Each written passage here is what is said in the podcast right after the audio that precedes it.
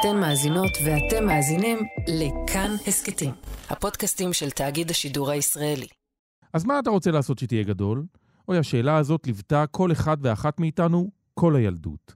אז היה החלום של כל אחד, והייתה גם השאיפה של ההורים שלנו וההורים של ההורים שלנו, שאמרו, טוב שיהיה לך מקצוע, משהו טוב, יציב, נגיד עורך דין או מהנדס, או אולי אפילו רופא. אבל במציאות של בינה מלאכותית לא בטוח שהמקצועות הללו הם באמת בטוחים. שלום, כאן יואב קרקובסקי ואתם על עוד יום, הסכת האקטואליה של כאן. הפעם נצלול לעתיד.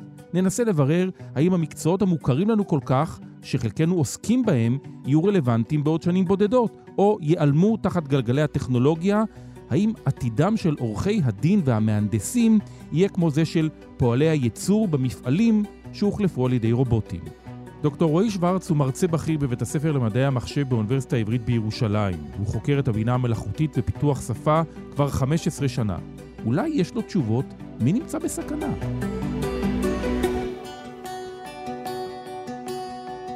שלום רועי. אה, שלום. אז בואו נתחיל קודם כל, מהו תחום המחקר שלך? טוב, אז אני אה, חוקר בינה מלאכותית והבנת שפה אה, באוניברסיטה העברית. אה, אני אנסה קצת להסביר מה מדובר. אה, בינה מלאכותית, אה, כאמור זה לנסות להפוך מכונות ליותר אינטליגנטיות בכל מיני מובנים. אה, והאספקטים שאני מתמקד בהם זה לנסות ללמד מכונות אה, להבין שפה של בני אדם ולהיות מסוגלים לתקשר בשפה כזאת. אה, מאז בעצם הימים הראשונים של מדעי המחשב, השפה נחשבה כאיזשהו holy grail כזה ש... שהוא מעיד על אינטליגנציה.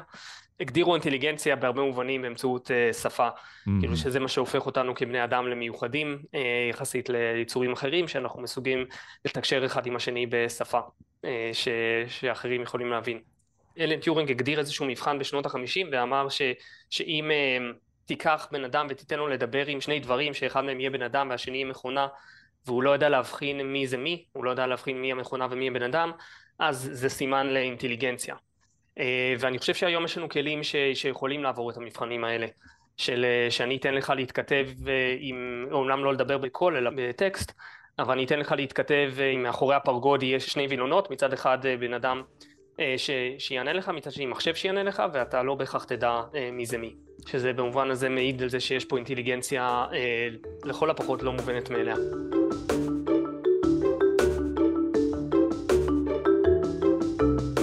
איך אתה רואה את ההשפעה של הפיתוחים החדשים האלה, של הבינה המלאכותית, על שוק העבודה?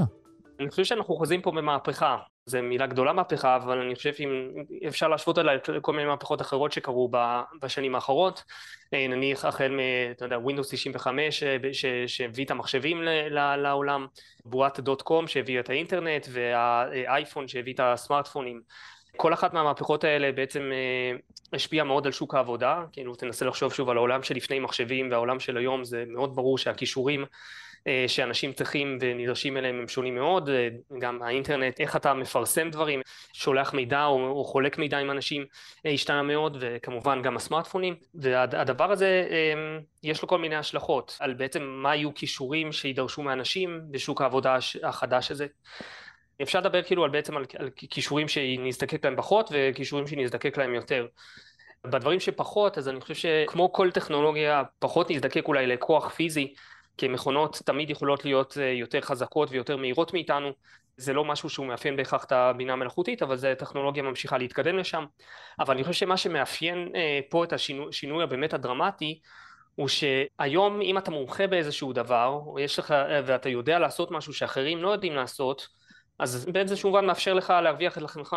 תנסה לחשוב על אה, נגיד טכנאי או משהו, נגיד נציג שירות של אה, חברת הסלולר שלך. נגיד לך יש בעיה בטלפון שלך, אתה לא יודע איך לפתור אותה, נגיד הווי-פיי לא עובד, אתה מתקשר לחברת הסלולר ויושב שם בן אדם שיודע מה לעשות ואומר לך אוקיי ת, תלחץ על הכפתור הזה, תעשה ריסטארט, מה שהוא מהניסיון שלו, הוא או היא למדו לעשות והם יודעים לעשות את זה. היום או גם אם לא היום אז מאוד בקרוב, כשיהיו לך בעיות כאלה אתה תפנה למכונה שהמכונה תלך איתך צעד אחרי צעד ותסביר לך מה לעשות. וכל מיני מיני דברים כאלה, כי הידע הזה, ידע שאתה צברת, גם המכונה תוכל לצבור אותו ותוכל להעביר אותו הלאה. רועי, למעשה יש לך שלושה כללי אצבע להשפעה של הטכנולוגיה הזאת על שוק העבודה. מהם העקרונות? העיקרון הראשון הוא יצירתיות. העיקרון השני הוא לעבוד עם המכונה ולא נגדה. והיתרון השלישי הוא יחס אישי, או אמפתיה, או אינטליגנציה רגשית. אז בואו נתחיל לפרוט אותם. בואו נתחיל מהיצירתיות. אז מה שאני um, טוען זה שאם העבודה שלך כרגע היא שבלונית, סטנדרטית, אתה לא משקיע מחשבה, אתה לא משקיע יצירתיות במה שאתה עושה, אז העבודה שלך, סיכוי הרבה יותר גדול שהיא תהיה מוחלפת על ידי מכונה. זה אפשר לחשוב על הרבה מאוד דוגמאות, אפשר לחשוב uh, באמת על, על דוגמה של uh, נציג שירות שהתפקיד שלו זה בעצם להעביר איזשהו ידע שהוא למד, אפשר לחשוב אבל על גם דברים יותר מתוחכמים, אתה תחשוב על בן אדם שהתפקיד שלו זה לבנות אתרים לאנשים, אתה רוצה לבנות אתר לחנות שלך או לעסק שלך, אתה בא ומשלם למישהו והבן אדם הזה יכול לעשות uh, עבודה שהיא סטנדרטית ושטנצית כזאת ולקחת איזשהו תבנית או אחת מהתבניות שהוא יודע לעבוד איתן ולעשות את זה עבורך וזה עבודה כזאת שהיא, שהיא הרבה פעמים טכנית כזאת, שכאילו לקחת את מה שהוא יודע לעשות ופשוט לעשות את זה שוב ושוב. אז כבר היום יש לנו כלים שיודעים לעשות את הדברים האלה בצורה אוטומטית. לקחת איזושהי תבנית, להגיד אני רוצה לעשות את X ויעשו לך את X. האנשים שעושים דברים כאלה יצטרכו לשאול את עצמם איפה הם נותנים את הערך המוסף, איפה הם נותנים את המחשבה למקרה הספציפי, איך הם תופרים אותו, או את היצירתיות של לבנות את האתר בצורה לא סטנדרטית, או אה, כל מיני דברים כאלה. אפשר לחשוב גם על מקצועות כמו אמ, רפרנט משפטי למשל, שבאה עורכת הדין ומבקשת מהרפרנט שלה שימצא לה פסקי דין כאלו או אחרים אה, בתחום מסוים.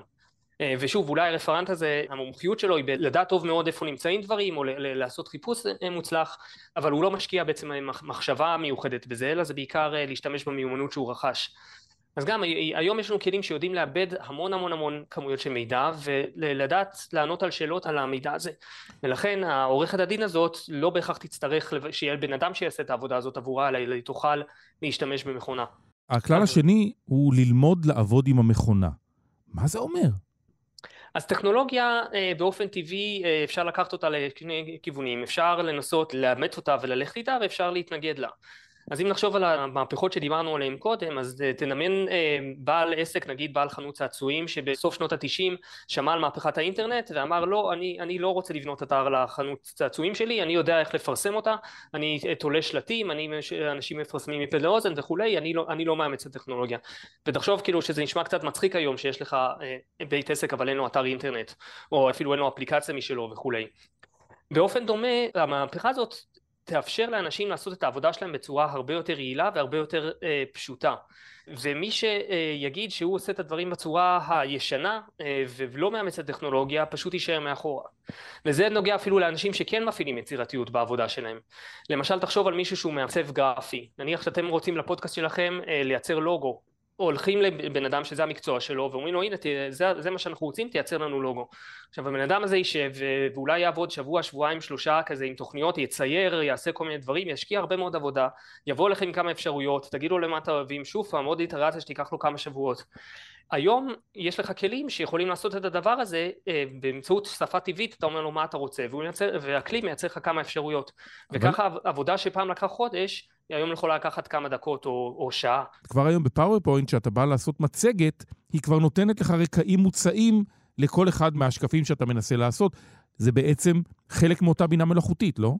זה כן, אבל זה יהיה הרבה יותר מזה. אתה תוכל להגיד לו ברמת פירוט מאוד מאוד גבוהה, אני רוצה שיהיה לי אה, איזשהו רקע שיש בו פלמינגו מצד ימין אה, שטס על מטוס ואתה רואה שלט ברקע שכתוב עליו משהו, דברים מאוד מאוד יצירתיים שאתה יכול לעשות. ושוב תחשוב על כמה זמן ייקח לבן אדם שאתה אומר לו דבר כזה לשרטט דבר כזה אה, והמכונה עושה את זה בשניות.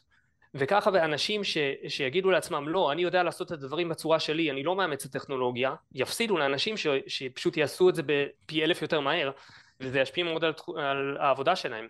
אה, תחשוב על עיתונאים. עיתונאי שצריך לכתוב כתבה לעיתון כל הקונטקסט הזה של לכתוב דברים, אתה יודע, עיתונאי יכול להגיד אני יודע איך לכתוב את הדברים, אני, זה המומחיות שלי, אני כותב וזה, ולעומת זאת יבוא מישהו אחר ויגיד אני עובד עם המכונה, אני לא כותב בעצמי את הטקסט, אני רוצה למכונה הנה כמה נקודות שאני רוצה, תייצרי מזה מאמר, לוקח את זה, עורך את זה קצת, אומר לא אני רוצה שהטון יהיה קצת אחרת, אני רוצה שהדברים יהיו טיפה אחרת, הבן אדם הזה יש לו יתרון תחרותי מאוד מאוד גדול על פני, שוב גם, גם על תפקיד יצירתי כמו כתיבה, אה, אפילו אתה יכול לחשוב על כתיבת ספרים אפילו, כתיבת שירים, גם שם המכונות ידעו לתת לנו נקודת פתיחה מאוד מאוד טובה ולחסוך לנו חלק משמעותי מהזמן ומי שלא יאמץ את זה פשוט יישאר מאחורה כמו כל טכנולוגיה. דיברת על הכלל השלישי, יחס אישי. כן, אמ, יחס אישי אמ, קצת בא בניגוד לדברים שאמרתי קודם, יש הרבה עבודות שהן לא בהכרח דורשות את היצירתיות, אבל הן כן נותנות את האקסטרה לאנשים בזה שהן מאפשרות להם יחס אישי. תיקח לדוגמה למשל מלצרות, קל מאוד להחליף את התפקיד הפונקציונלי של מלצרים במכונות. נגיד אתה יכול ללכת למסעדה ושיהיה לך במקום שיבוא או מלצר או מלצרית ייתנו לך תפריט וידברו איתך ויקחו את ההזמנה שלך יהיה לך איזשהו טאבלט שבו אתה בוחר אה, את המנות שלך. משום מה הדבר הזה לא תפס במסעדות למרות שזה לא טכנולוגיה בכלל של בינה מלאכותית זה טכנולוגיה של, של 5, 10 או אולי 20 שנה אחורה אנשים רוצים לראות פרצוף, הם באים בשביל החוויה, הם רוצים את היחס האישי, הם רוצים שישאלו אותם מה הם רוצים, הם רוצים שידברו איתם, ואת זה רובוטים לא יחליפו כל כך מהר. אפשר לחשוב כמובן על כל מקצועות הטיפול, על אה, טיפול בילדים, טיפול במבוגרים, טיפול בחולים, טיפול, בטיפול נפשי, כל סוגי הטיפולים האלה, לאנשים מאוד מאוד חשוב לראות פרצוף אנושי מול ה... גם אם יהיה לך יום אחד רובוט שיודע להחליף חיתול, או יודע לעשות דברים כאילו ש... שזה באמת נראה עוד קצת רחוק, אבל אולי לא בלתי אפשרי, עדיין אני חושב שאנשים ירצו את היחס האישי הזה, ש... ש... את. את הפרצוף האנושי מול העיניים, את. את. את המשהו ש... ש... שמבדיל אותנו מהמכונות.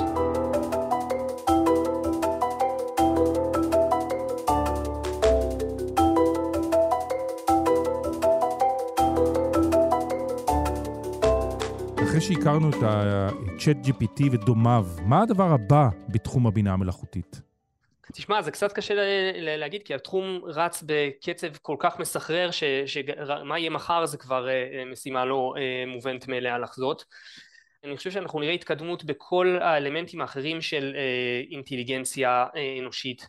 זה יכול להיות, כאמור היום צ'אט GPT עובד טוב מאוד עם טקסטים, אבל לייצר קולות אה, זה עובד פחות טוב, אני חושב שתן איזה שנתיים שלוש ויהיה לך גם כלים שיודעים לדבר אה, אה, ברמה של בני אדם ולא רק לכתוב ולקרוא. רובוטיקה זה עוד תחום של בינה מלאכותית ש, שכרגע עוד נמצא מאחורה, לבנות רובוטים שיודעים לנוע כמו בני אדם, ללכת כמו בני אדם, לזוז כמו בני אדם, גם שם אני חושב ש, שנראה התקדמות מאוד משמעותית בשנים הקרובות, וזה בעצם ייתן לנו איזה יכולת ליצור איזשהו ממש ייצור הוליסטי כזה שהוא גם נע כמו בני אדם, גם מדבר כמו בני אדם, גם רואה כמו בני אדם, וזה יפתח המון המון אפשרויות של, של רובוטים שיעשו בשבילנו הרבה מאוד מהדברים שאנחנו היום עושים, אה, וזה כמובן יעלה אתגרים חדשים שיהיה צריך להתמודד איתם.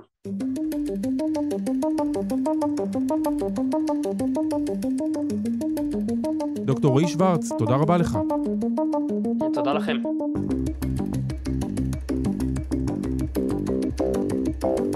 דרור ליטבק, מנכ"ל אקספריס ישראל, הזרוע הטכנולוגית של קבוצת מנפאוור העולמית, הזמנו כדי לשמוע מהשטח. האם כבר הטכנולוגיה מחליפה את האדם בשוק העבודה? שלום דרור. שלום יואב.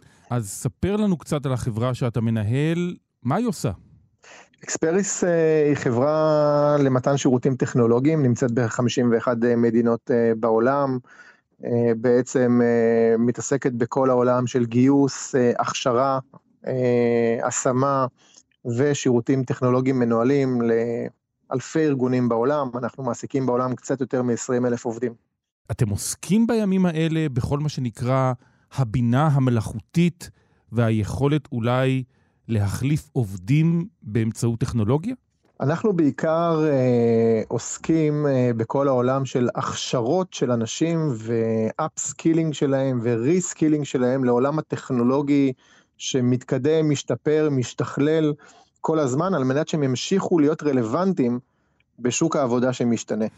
כדי לתרגם את זה קצת אה, למאזינים שלנו, מה זה upskilling, reskilling, כל המילים האלה המסובכות, תן את זה בעברית שנבין.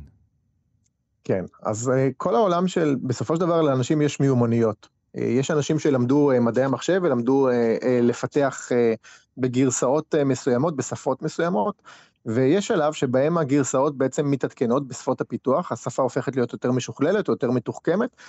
אנחנו בעצם אחראים לבוא ולהתאים אה, ולעדכן אצלם גרסה, כמו שעושים עדכון גרסה בטלפון, אנחנו יושבים עם אה, אנשים, מלמדים אותם, יש לנו מרצים, ואנחנו בעצם מכשירים אותם לעבוד עם שפות פיתוח שמתפתחות ומתקדמות.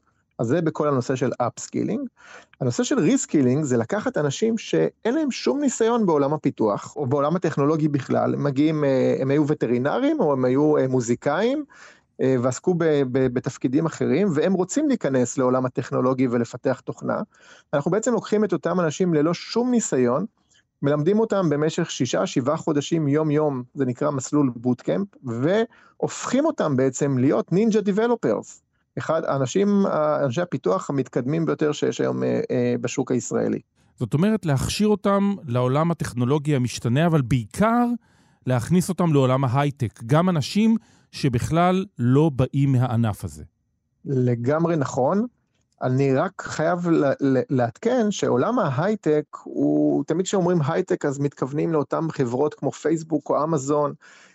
היום כל החברות הן חברות הייטק. אין חברה היום כמעט במדינת ישראל שאין לה מחלקת פיתוח, שאין לה R&D, שהיא לא זקוקה לאנשי, לאנשי טכנולוגיה, שיכתבו ושיעבדו על אוטומציות בארגונים שלהם. אז היום הייטק, כשאנחנו אומרים הייטק זה גם בשטראוס וגם בתנובה וגם באלביט וברפאל, היום כל החברות היום בעצם הם סוג של הייטק.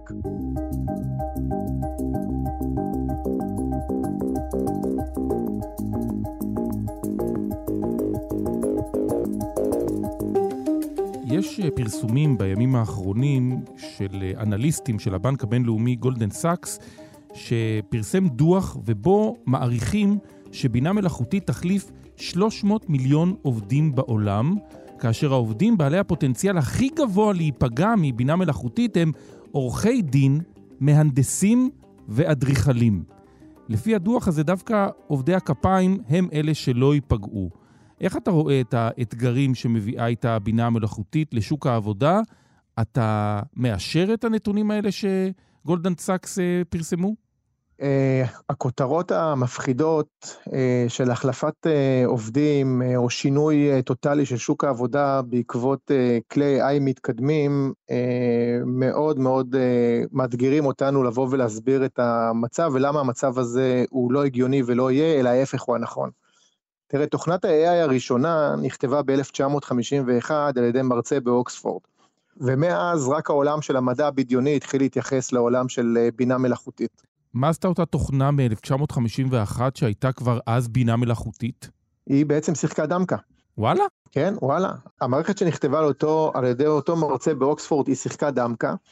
ואז הייתה בעצם, אה, ואז בעצם נכנס העולם של המדע בדיוני בעיקר לסרטים, אך כמה עשרות שנים רק לאחר מכן, בעצם הבינה המלאכותית הפכה להיות יותר ממשית בעולם שבו אנחנו חיים. ותמיד אמרו שהיא בעצם תחליף אה, אה, את האנשים ואוטומציות ועובדי ייצור. תראה, בשורה התחתונה אנחנו אה, מזהים וגם רואים בנתונים מאוד אבסולוטיים שהלמ"ס מפרסם, רואים ששוק האבטלה, שוק התעסוקה הוא בשיאו גם בתקופה המאוד מאוד קשה שאנחנו מדברים כרגע, האבטלה היא נמצאת במספרים מאוד מאוד נמוכים. אנחנו רואים גם את שוק התעסוקה בארצות הברית, שהוא שוק אה, מתפתח והכלכלה יותר חזקה מאשר בישראל, נתוני אבטלה מאוד נמוכים עם שוק תעסוקה מאוד מאוד חזק, וזאת למרות ה-open AI שבעצם אה, אה, פיתח צ'טבוט מאוד מאוד מתקדם, שמאיים כביכול על עולם התעסוקה. תראה, כלי AI וכלי בינה מלאכותית, מאוד מאוד חשוב להגיד, הם יוצרים תחזיות על פי תסריטים שהם מאוד מאוד קבועים. אה, והם פחות מורכבים מבני אדם. כל הנושא של management, כל הנושא של מיומנויות אה, הערכות, כל הנושא של מיומנויות חברתיות, כל הנושא של אינטליגנציה רגשית, לא משנה כמה גרסאות עוד יפתחו ב-OpenAI ל-ChatGPT 7 או 8 או 12. אף מערכת ככל שתהיה מתקדמת לא תוכל להחליף את המיומנויות של בן האדם. זאת אומרת כן. שמבחינתך אתה מנסה להעביר עכשיו מסר אופטימי. יהיו מקצועות אולי שיבוטלו, שיעלמו מן העולם, אבל בסוף הטכנולוגיה מחייבת גם, גם מקצועות חדשים, תהיה תעסוקה לכולם. בהחלט, אבל אנשים צריכים להבין שהם לא יכולים להישאר סטטיים. אנשים חייבים להבין שהם צריכים כל הזמן לשפר ולחדש ולעדכן את המיומנויות שלהם. תראה, יש דוח שאומר שעד סוף 2025, 2025, זה עוד שנתיים וחצי מהיום, למעלה מ-149 מיליון משרות חדשות התווספו לעולם הטכנולוגי שלא קיימות היום. כמו מה? כמו אנשי אבטחת מידע, כמו אנשי דאטה, כמו אנשי AI. גם AI צריך מישהו שבעצם יבוא ויכתוב תוכנות AI וילמד את המכונה. מי ילמד את המכונה? יש היום תפקיד חדש שנוצר בארצות הברית, זה נקרא AI Whisper. הלוחש ל-AI. Mm. יש תפקידים חדשים שנוצרים כל הזמן, ואנחנו כל הזמן חייבים לבוא ולראות איך אנחנו מתפתחים, אוקיי? ולא נשארים מאחור, על מנת שנוכל להמשיך לעבוד יד ביד עם ה, בעצם עם המכונות. ובכל זאת, איזה מקצועות ייעלמו? אני אה, לא רואה כרגע מקצועות שנעלמים. אני אה, אשמח, אתה יודע, אמרו לפני 30 שנה שנהגי המוניות ייעלמו, אני לא רואה את זה קורה, אני לא חושב שגם אתה רואה את זה קורה. אמרו שב-2023, 2024, אנחנו ניסע רק עם רכבים אוטונומיים. אנחנו חושבים שהמציאות היא שונה לחלוטין ממה שאמרו פעם. אז כל הזמן יש את הכותרות שבעצם באות ומעיבות, אבל בשורה התחתונה אין חלופה לבני האדם. אין חלופה כזאת. תמיד נצעד יד ביד. ה-AI והכלים האוטומטיים שיפותחו יעזרו לנו להיות פרודוקטיביים יותר, יעלו את רמת הפריון בשוק העבודה, אבל הם לעולם לא יחליפו את בני האדם. אז אם אתה צריך uh, להעביר מסר מרגיע להורים של הדור הנוכחי, להגיד לילדים כן ללמוד הנדסה, או עריכת דין, או רפואה? אני אומר לאנשים, תמשיכו ללמוד ולעסוק במה שאתם אוהבים. אני חושב שבסופו של דבר האהבה העמוקה שיש לעשייה, תביא גם פרנסה. כי ברגע שבן אדם בוחר במה שהוא אוהב לעסוק, בסופו של דבר הוא יצליח לייצר מזה תעסוקה. אבל אף פעם לא מזיק, אף פעם לא מזיק ללכת וללמוד שפות תכנות, אף פעם לא מזיק להיחשף לטכנולוגיות, אף פעם לא מזיק כן לבוא ולהיכנס לעולמות האלה שיש לפעמים לאנשים רתיעה מהם, כי אנחנו חייבים להישאר רלוונטיים. דרור ליטבק, תודה רבה לך. תודה רבה לך.